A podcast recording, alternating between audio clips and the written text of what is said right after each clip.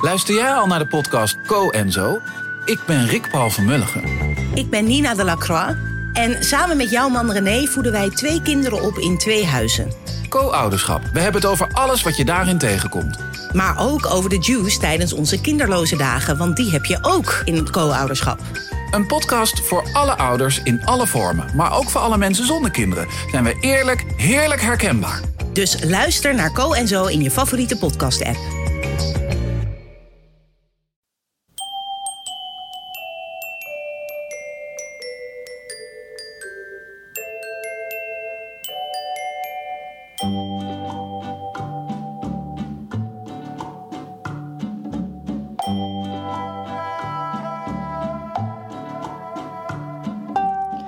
Welkom bij aflevering 125 van de Echt Gebeurd podcast, waar waargebeurde verhalen worden verteld door mensen die ze zelf hebben meegemaakt. In deze aflevering een verhaal van eh, mij, Eva Maria Staal, en het thema was kogels.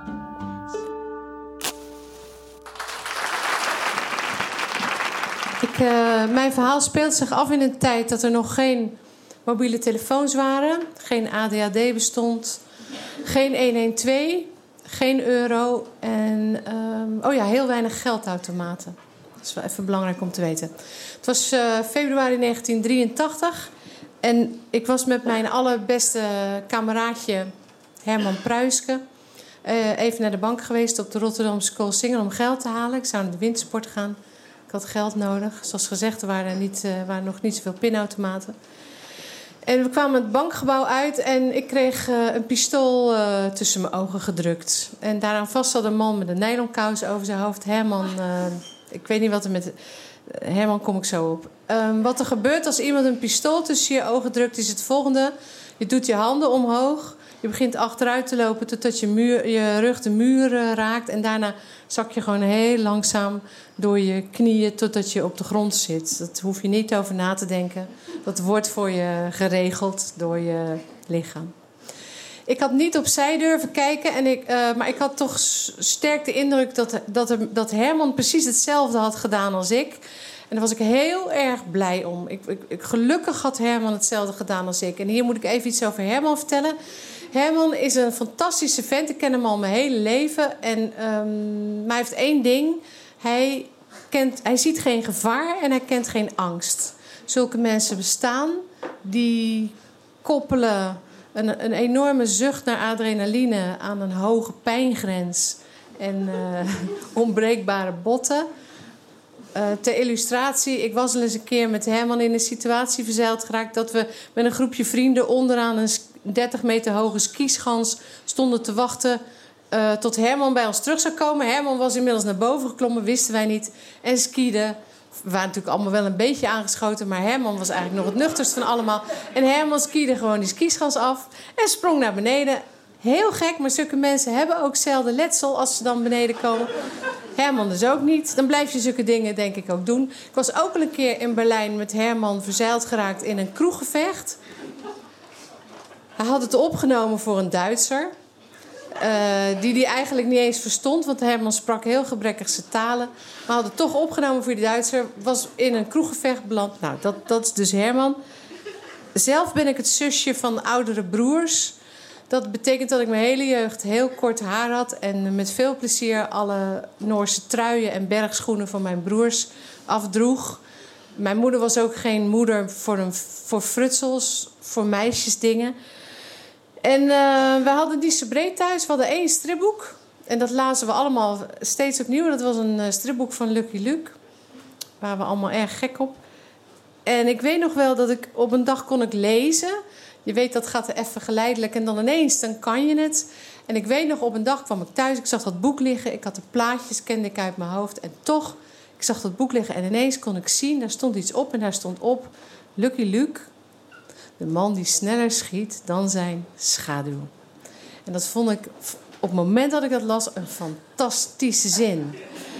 Ik vond het, want, want Lucky Luke is een beetje sukkel, totdat er uh, iets gedaan moet worden waar moed voor nodig is. En nou, sukkel, daar grossierde ik in. Ik was helemaal niet, uh, ik durfde eigenlijk niks. En het gaf mij hoop dat je van, van sukkel ook nog wel iemand kon worden die sneller schoot dan zijn schaduw. En bovendien, sneller schieten dan je schaduw, dat leek mij echt heel erg snel. En later ging ik natuurkunde studeren en ik mocht mij bezighouden met lichtsnelheden. Dat was een beetje mijn specialiteit. En uh, toen weet ik ook nog dat er een moment was dat ik dacht... Lucky Luke was eigenlijk degene die mij Einsteins relativiteitstheorie heeft uitgelegd. Want als je sneller schiet dan je eigen schaduw, dan betekent dat gewoon dat je sneller schiet dan het licht. Heel bijzonder vond ik dan.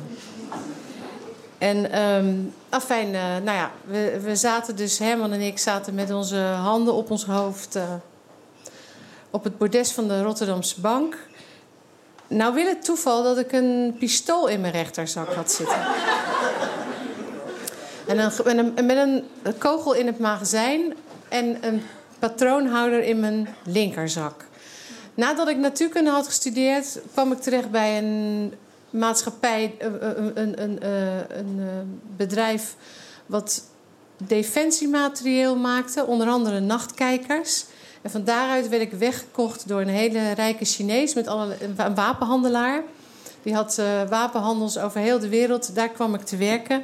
En hij vond het belangrijk dat ik mijn uh, vergunning uh, haalde en mijn schietbrevet. Brevet. En dat deed ik dus ook. Ik was lid van de schietvereniging. ik kon goed schieten. En iedereen weet, of niemand weet, maar ik. als je je wapen kwijt wil raken in Nederland, als je je vergunning kwijt wil raken in Nederland, dan uh, je raak je vergunning kwijt. Als je je wapen niet apart van je munitie opbergt in een wapenkluis. En dat deed ik ook altijd netjes. Als ik in een beschermde omgeving schieten had gedaan, dan borg ik mijn wapen netjes op. Alleen die dag niet. Het had nog heel wat voeten in de aarde gehad, maar dat is een ander verhaal. Want je mag je wapen echt niet meenemen over straat.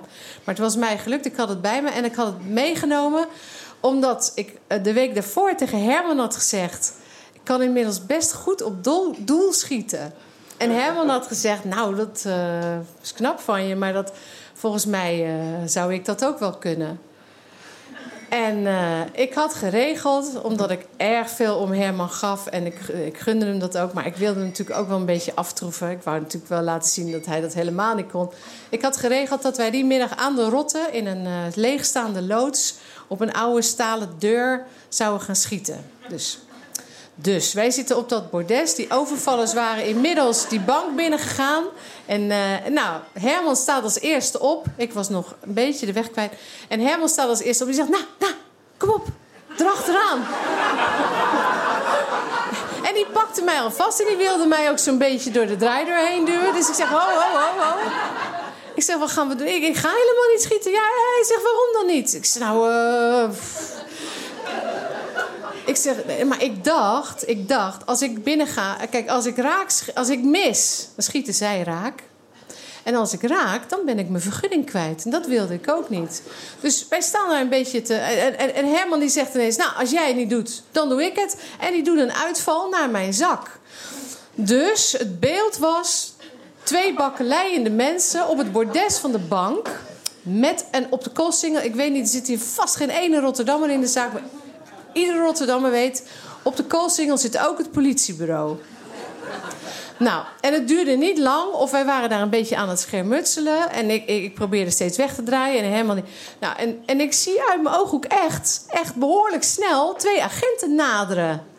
Dus ik, ik begin ineens te rennen. Ik ren het bordes af en ik hoor echt achter mij Herman roepen waarschijnlijk terwijl hij gevloerd werd. Ik heb niet eens omgekeken.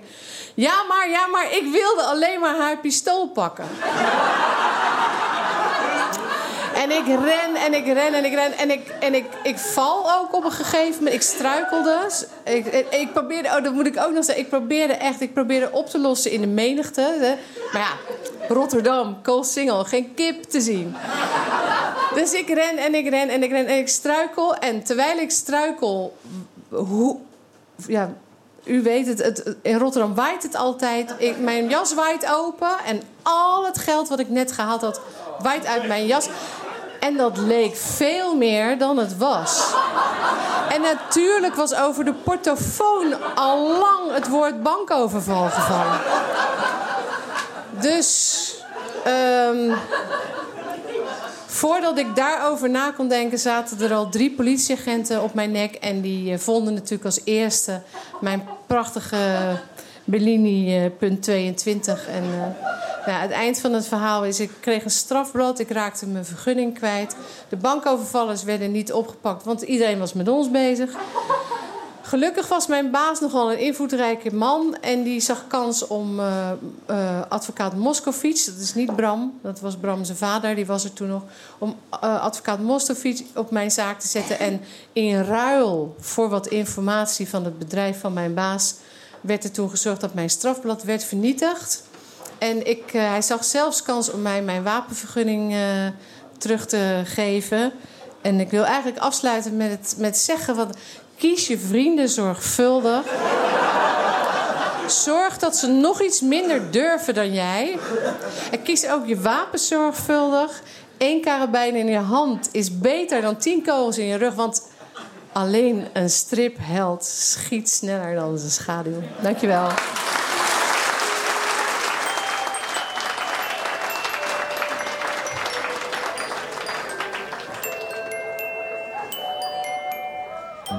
Nou, dit was dus mijn verhaal. Inmiddels ben ik een brave schrijfster en redactrice bij Echt Gebeurd. En Herman leeft ook nog steeds.